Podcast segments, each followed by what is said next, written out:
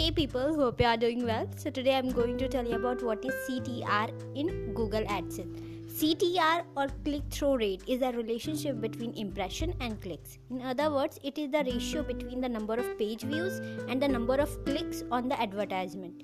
If you have an advertisement running on your website or blog and it is viewed by 100 people, then if 5 of them click on the ads, then your CTR would be 5%.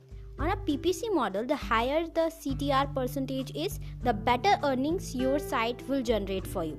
Therefore, it is important to place the ads in such a way they are viewable and at the same time not obtrusive. I hope you liked it, so stay tuned for more. Thank you so much.